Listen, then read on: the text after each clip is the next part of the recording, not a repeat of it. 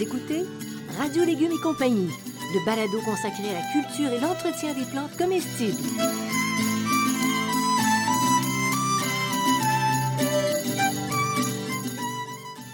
Laitue, Basilic, plantation, poivron, bleuets, pollinisation, haricots, arrosage, fraises, insectes ravageurs et maladies, concombres, fertilisation. Radio Légumes et compagnie, le balado qui vous dit tout pour cultiver et entretenir simplement les plantes comestibles de façon naturelle.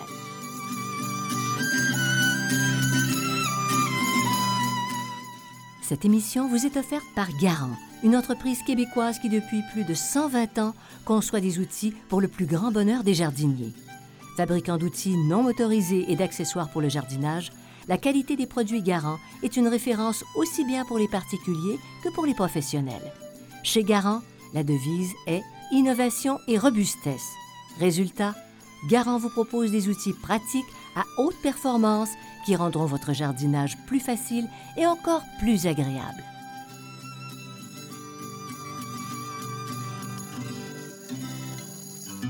Salut tout le monde, c'est Janine Ross qui vous parle. Je suis en compagnie de Bertrand Dumont, horticulteur, auteur de nombreux livres sur euh, l'horticulture, toutes sortes d'affaires, mais spécialiste des, des plantes comestibles. Bonjour Janine. Bonjour Bertrand, t'es en forme? Ah, je suis en pleine forme. Oui! Hey, on a On tout va un en menu. mettre plein le nez aujourd'hui. Oui, ben c'est ça. Au menu sucré, poivré, piquant, amer, acide. Il y en a pour tous les goûts. Tu Oui. nous expliques ça, tu nous démystifies ça.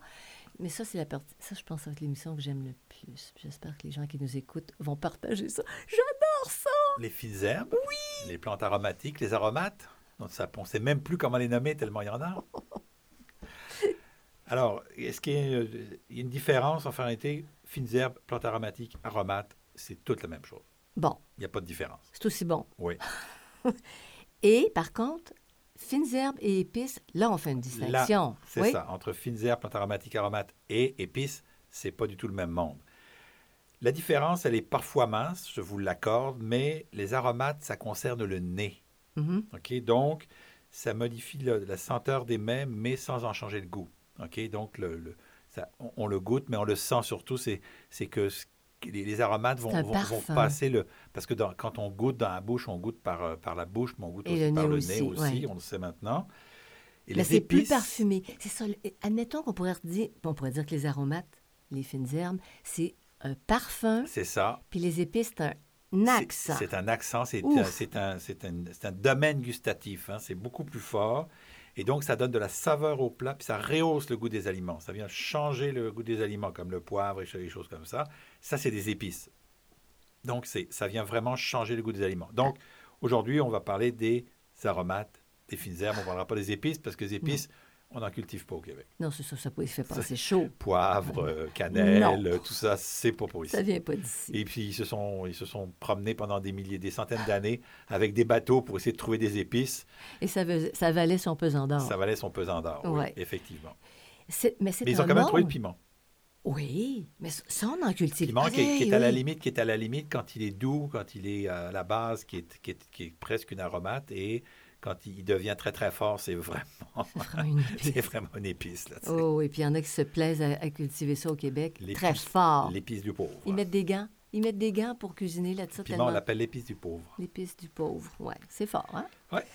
Et, mais c'est un monde végétal qui peut accompagner, qui, qui nous accompagne longtemps, de toute, Oui. la, toute la saison. Oui, alors on, on a des plantes qui vont euh, éphémères, les, plantes, euh, je vais vous donner plus, les plantes plus populaires. Donc, euh, éphémères, les annuelles, donc on a le basilic, le cerfeuil, la coriandre, le persil frisé, puis la sarriette d'été. Donc, ça, c'est des plantes annuelles, ils vont, être, euh, elles vont disparaître à la fin de la saison.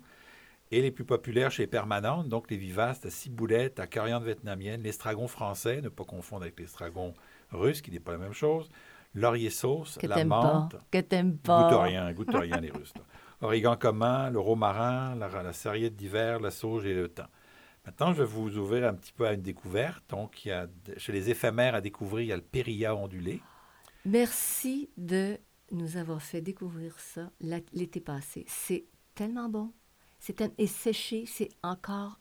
Meilleur. C'est formidable. Oui, Périlla. Périlla, la plante carie, qui est une plante qui, euh, qui, qui, quand on, la, on, on va la, la- la- la- la mettre en poudre, va devenir jaune. Et le stevia aussi. Mm. Stevia, vous pouvez le cultiver, au lieu de l'acheter à grand prix, vous pouvez le cultiver dans votre jardin. Tout simplement, puis sucré avec ça si vous voulez être sucré. Vous le faites sécher. Faites sécher. On le fait sécher, puis on le broie. Fait, broie et ça se fait. Puis d'autres à découvrir qui sont permanentes, ben, l'oseille de jardin. Hein, j'en parle. Si tu es en France, j'en parlerai même pas parce que tout le monde a de l'oseille dans son jardin. Mais ici, c'est pas très connu encore. C'est bon. Puis aussi la livèche. Hein, la livèche qui est, un, qui est une plante qui est, qui est intéressante aussi. Là, Euh, ça ressemble au céleri, ça, l'ivèche? ça ressemble au céleri. C'est c'est un peu, on l'appelle aussi le céleri. euh, ben, on- pas tout à fait ça, mais le céleri permanent, mais c'est une plante permanente. Euh, le- le- L'ivèche Ok. est une plante permanente. Et, et au goût, ça, Ça, rappelle ça le ressemble au céleri? céleri, oui, ça ressemble beaucoup, beaucoup au céleri. OK. Donc, des éphémères et d'autres avec lesquels on Et vit c'est longtemps. ça. C'est ça. Euh, les fines herbes, on les cultive dans quelles conditions? Parce que je veux dire qu'il y a une historique compliquée. Les gens disaient, mais compliqué, ou très simple à l'origine, on disait tu mets ça dans le carré aux herbes. OK? Ouais. Tout ensemble, même condition, ça venait de s'éteindre. C'est pas tout à fait vrai. C'est pas tout à fait vrai parce qu'elles viennent pas toutes du même endroit. OK? Donc, on va, je vais vous, je vais vous dé- démêler ça un petit peu. Donc, on a les plantes qui aiment la solerie chez de l'eau. OK? Genre, la- genre les plantes qui vont avec des tomates, basilic, cerfeuil, coriandre vietnamienne, puis la menthe. La menthe, si vous voulez avoir la bonne menthe, il faut l'arroser. Si vous mettez la menthe dans un terrain sec, elle ne sera pas envahissante, mais elle ne fera pas grand-chose. OK? Les plantes qui aiment la solerie chez moyennement de l'eau, l'oseille et le persil. Il y a les plantes qui aiment la solerie chez- qui ne demandent pas presque, presque pas d'eau, et l'estragon français. Puis moins le dos, meilleur elle est. Tu imagines un estragon français qui ne boit pas. Euh, C'est rare, C'est comme ça. Hein? Un Français qui ne boit pas, c'est rare. ça. un, domaine- un- un sol moyennement riche et moyennement, avec un moyennement de l'eau, la sauge. Donc, on ne mettra pas trop d'engrais. Une plante qui demande un sol moyennement riche sans eau, la ciboulette. La ciboulette, ça s'arrose quasiment jamais. Non, parce que ça pourrit facilement. pourrit facilement. Oui, tu as raison. Il y en a qui préfèrent un sol pauvre et moyennement d'eau qui est la coriandre. Donc, vous mettez de la coriandre, vous ne mettez pas de compost, puis vous l'arrosez pas trop. Puis alors, celles qui demandent un sol pauvre et qui ne demandent pas d'eau, ça, c'est toutes les plantes méditerranéennes, le laurier sauce, le romarin, la sarriette d'été et d'hiver, puis le thym. Fait que ça, c'est très important ce que tu viens de nous dire. Puis si les gens veulent réécouter puis prendre des notes, là, ça vaut la peine. C'est très ça, On important. ne cultive pas du romarin, de la sarriette, de la même manière qu'on cultive du basilic. Le basilic, si vous y mettez pas de, de- de nourriture puis pas d'eau, vous aurez le basilic, il va, il va pas y arriver. Si vous- votre, votre euh, romarin puis votre sarriette, si vous y mettez beaucoup d'eau puis beaucoup de nourriture, il va rien goûter. C'est ça. Fait que c'est vraiment la différence. Maintenant, euh, il faut leur donner des verres fumés parce que en général, quand même, Oui, elles ont besoin de beaucoup de soleil. beaucoup de soleil. C'est des plantes qui vont avoir beaucoup, beaucoup de soleil, qui vont demander beaucoup de soleil. Il y a quelques exceptions qu'on peut mettre à l'ombre un petit peu plus légère, en mi-ombre. Le cerfeuil, la ciboulette, la coriandre, l'origan commun, le persil, puis l'oseille des jardins. Si vous avez un petit coin un petit peu plus ombragé, on t'entend euh, un petit peu moins de soleil, mais il en faut quand même quelques 4, 5, 6 heures par jour. là. Oui.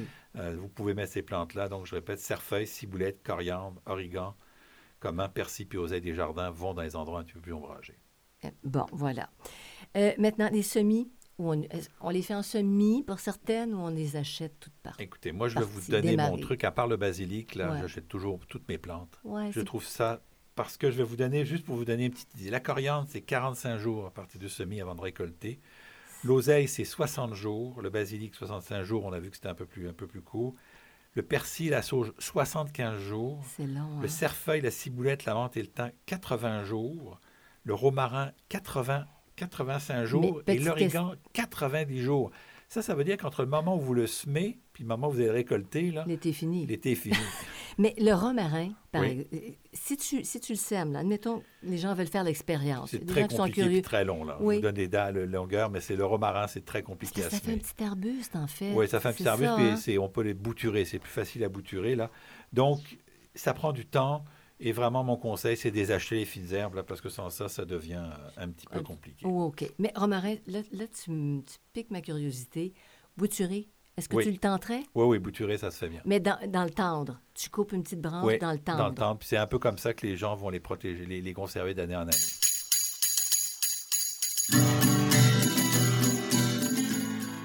Vous écoutez Radio Légumes et compagnie, le balado consacré à la culture et l'entretien des plantes comestibles.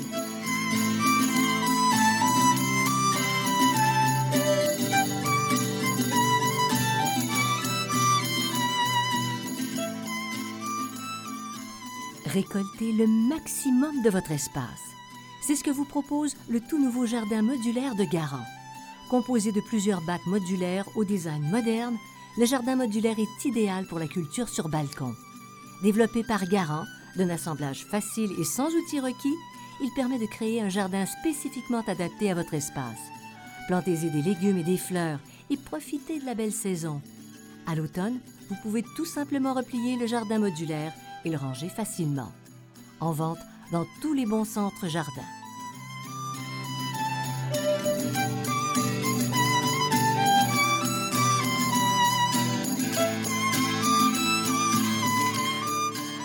Vous écoutez Radio Légumes et compagnie, le balado consacré à la culture et l'entretien des plantes comestibles. On pourrait dire que les fines herbes forment une barrière, hein, une barrière contre ben, même, les, même les lièvres, les... Et les insectes. Oui, et les Hein? insectes. Alors, on dit souvent que... on dit souvent, les fines herbes, ça n'attire pas les insectes. Eh bien, c'est pas vrai. ça n'attire pas les insectes ravageurs. C'est ça la beauté de la chose avec les fines herbes. C'est pour ça que je les aime beaucoup.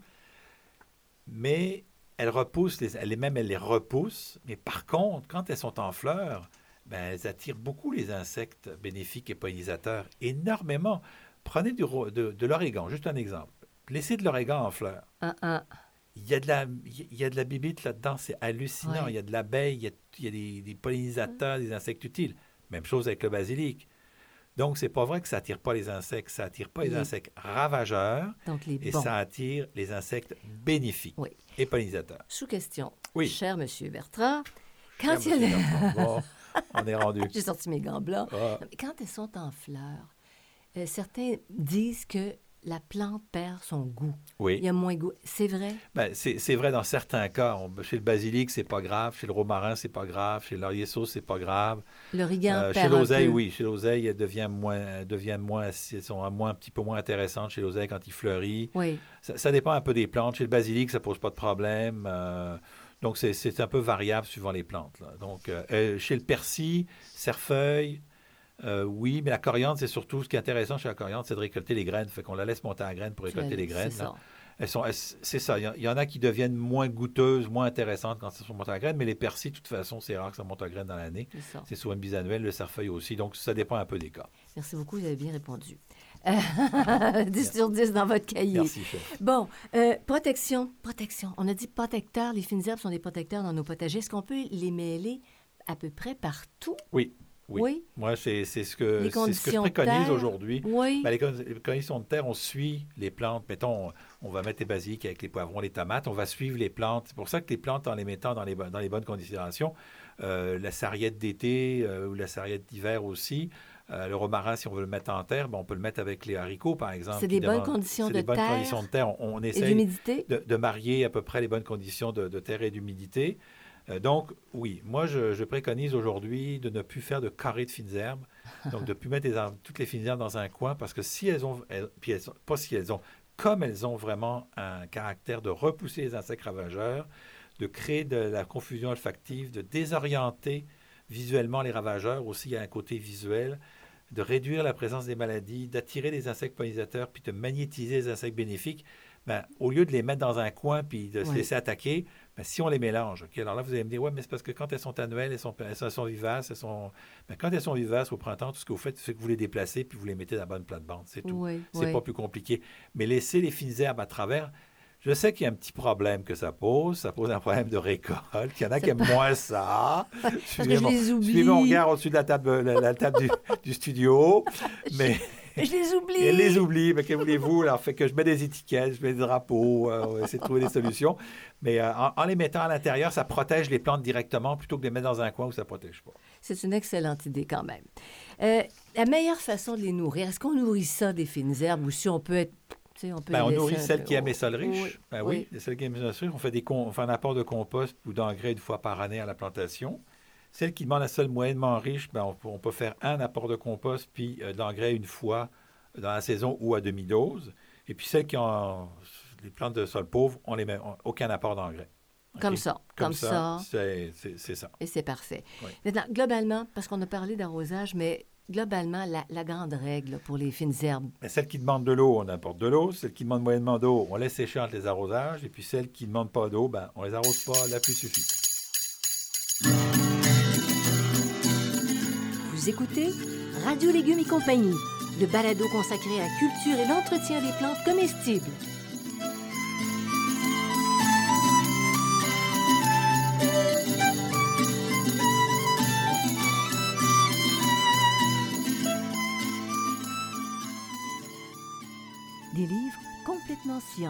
C'est ce que vous proposent les éditions Multimonde, la plus importante maison d'édition de vulgarisation scientifique au Québec. Leader dans les ouvrages consacrés à l'horticulture et au jardinage comestible, la maison offre près de 400 titres qui couvrent des sujets et des enjeux divers touchant l'environnement, l'astronomie, l'éducation, l'éthique et la santé. Engagés à promouvoir et à diffuser la culture scientifique, les ouvrages des éditions Multimonde sont en vente dans toutes les librairies du Québec.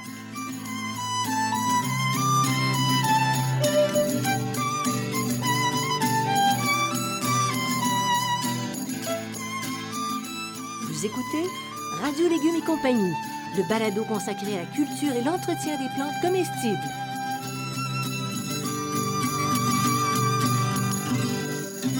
Passons maintenant, si vous le voulez bien. Un truc qui n'est pas Bon, ma ben, franchement, je vais spécialité. me calmer les nerfs. Non, Bon, non. hein? Quand est-ce qu'on récolte? À quel moment de la saison c'est le mieux pour récolter? Il n'y a pas de moment de la saison, au fur et à mesure. Moi, je connais quelqu'un ici, de l'autre côté de la table du studio, qui récolte le haricot combien de fois par année? C'est quoi ton record? Cinq fois. Cinq fois dans une Cinq année. fois. OK? Tout simplement, au lieu de laisser monter à fleur pour qu'il soit plus goûteux, ben, tu le récoltes cinq fois dans ton année. Tu- tu- et quand je dis récolter, mesdames et messieurs, c'est Attila qui est passé. Là. Il reste euh, quelques centimètres. là. Ce qu'on peut pas faire avec le romarin. C'est ça. Parce que je pense que j'ai perdu aussi quelques plants parce que j'aime bien couper, parce que je veux rien perdre. Donc, on, on- on réc- on récolte au fur et à mesure euh, de la, Attila. de la pousse. Et souvent, la- les jeunes pousses sont souvent plus goûteuses que les plus vieilles. Euh, donc, et puis en plus de ça, ça permet, en coupant, ça permet de, de- la plante va se régénérer, va faire plus de jeunes pousses. Euh, alors, à la fin de l'été, on va, ré- on va, si on a une plante qui est permanente, ben, on va essayer de la, de la- de- d'en ramasser le plus possible sans, sans- sans la mettre en jeu. Là. Si on la ramasse euh, à zéro, là, il n'y aura- il n'y aura plus de plante. Euh, et donc, on va essayer de la, la conserver. Tout ce qui est annuel, ben, dès qu'on commence à voir que la température commence à descendre, le basilic est particulier parce que c'est vraiment très tôt, là. mais toutes les autres fines herbes, attendez pas trop longtemps, là. à part le persil et le cerfeuil qui vont supporter le froid. Toutes les Oui. plantes qui sont de milieu tropical là, ou des milieux chauds, dès que la température descend, ben, elles sont moins goûteuses. Fait que vous allez récolter, mais ça va être beaucoup moins goûteux. Il y a deux exceptions, c'est que c'est le romarin puis le laurier sauce. Eux, il faut les rentrer parce qu'ils ne passent pas l'hiver dehors. Non, c'est ça. Ils ne passent pas du tout l'hiver dehors. C'est ça. Puis d'ailleurs, le pauvre romarin a eu de la misère ici. Oui, ça, on n'a pas, on n'est pas. Ça me Il va fait de la peine. solution, mais... Ça me fait de la peine. Bon, OK. Et Pour un maximum de goût, Bertrand, Eh bien, les fines Ça veut herbes, c'est la rosée quand? du matin. C'est pas toute la journée. C'est pas- C'est la rosée du matin. C'est après la rosée du matin. C'est la période où on, on- on pense que, on, sait que la, les, huiles essentielles sont à leur meilleur. Après, une fois que la, la plante a séché, quelques heures après, là, donc euh, le matin, c'est vraiment la meilleure période et c'est là où, où- où il y a le moins de volatilité. Plus tard, les huiles essentielles vont être, vont, vont- vont- vont- les- la plante va refermer ses stomates et les huiles essentielles vont être moins présentes. Donc, c'est vraiment le matin. donc Euh, c'est pas midi. non. En plein soleil, c'est une mauvaise stratégie? avant les grandes chaleurs euh, du milieu de la journée. Les, les grandes chaleurs du milieu de la journée ou un peu plus en fin de journée, mais ce n'est pas un avantage. Vraiment, là, si vous voulez chercher tout la- la- le goût de vos aromates, de vos fines herbes, c'est vraiment le matin après la rosée. Là. Donc, le samedi matin, euh, vers 9h, Quand 10h. il n'y a pas de bruit, Quand il n'y a pas de bruit, ils ont, où les piscines n'ont pas commencé, où, les, personne n'a commencé rien, c'est le temps de- de- d'aller vous chercher vos fines herbes, là, puis, puis de les conserver. Ben, tu parles de conservation. Oui. On parle de conservation. C'est bien important parce que quand ça se met à produire, il faut savoir les, utiliser, ne rien perdre. Alors, en général, c'est de 2 à 5 jours euh, au frigidaire, euh, pour, au réfrigérateur. Euh, sans ça, ils perdent leur, leur goût. hein. On peut les conserver plus longtemps, mais ça perd leur goût. D'ailleurs, c'est pour ça que le- le- si vous achetez du persil sur les marchés, euh, dans les grandes surfaces, pardon, puis que vous achetez du, vous cueillez votre propre persil, il n'y a pas du tout le même goût. Non. là. Le persil que vous, vous achetez, que vous cueillez, il est très très fort en goût, très camphré, alors que dans le, pour le, le- quand vous l'achetez sur les, dans les grandes surfaces, ça fait Ben, 4-5 il y a jours qu'il a été cueilli, fait qu'il est plus intéressant. Euh, donc, euh, on peut aussi les congeler pour les feuilles sèches. hein. On peut, on- les, feuilles, euh, les feuilles bien sèches. Bien sèches dans le sens pas séchées, Non. mais on ne congèle pas des feuilles humides. On les laisse Ouais. sécher un petit peu s'il y a un petit peu d'humidité pour que la plante puisse être congelée. Ouais. Mais tu vois, je, je préfère toujours l'huile. Je trouve que l'huile garde davantage les qualités de la plante Mesdames, que, mesdames et la messieurs, il faut que je vous dise quelque chose. Nous avons ici, aujourd'hui, à Radio Légumes et compagnie, la spécialiste du séchage. Oui. Je sèche tout. Elle sèche tout. C'est vrai. Donc, on sèche à l'air ambiant au déshydratateur. Au dé- Les deux.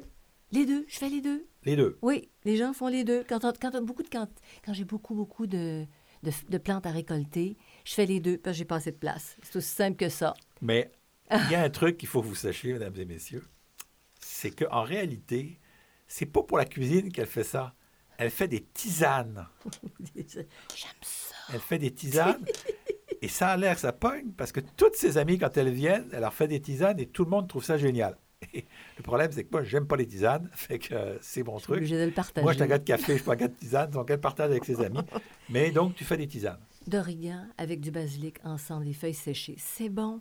Euh, je fais toutes sortes de tests. Donc, plutôt que d'aller acheter des tisanes, tu fais tes tisanes locales avec tout. Tout simplement, tu fais ça comme une tisane ordinaire. Comme une tisane ordinaire, je mets ça dans l'eau bouillante. Euh, J'ai une, une espèce de bouilloire de fou. Là, que...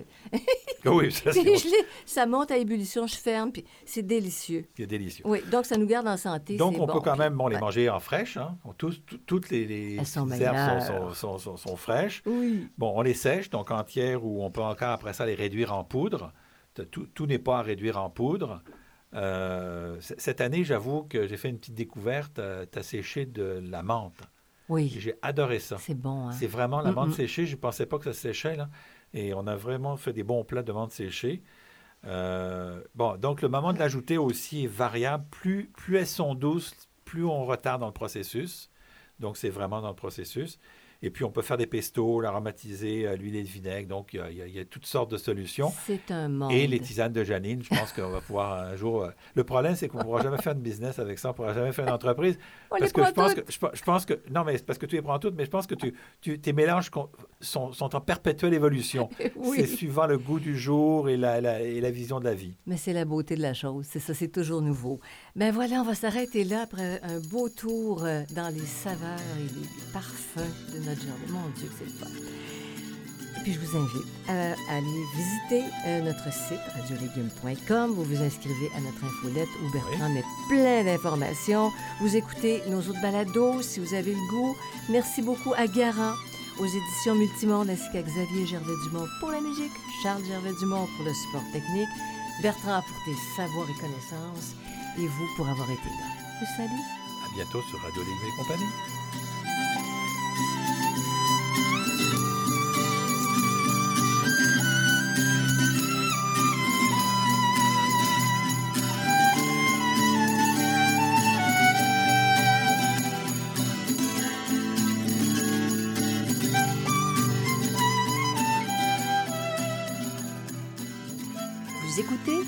Radio Légumes et compagnie, le balado consacré à la culture et l'entretien des plantes comestibles.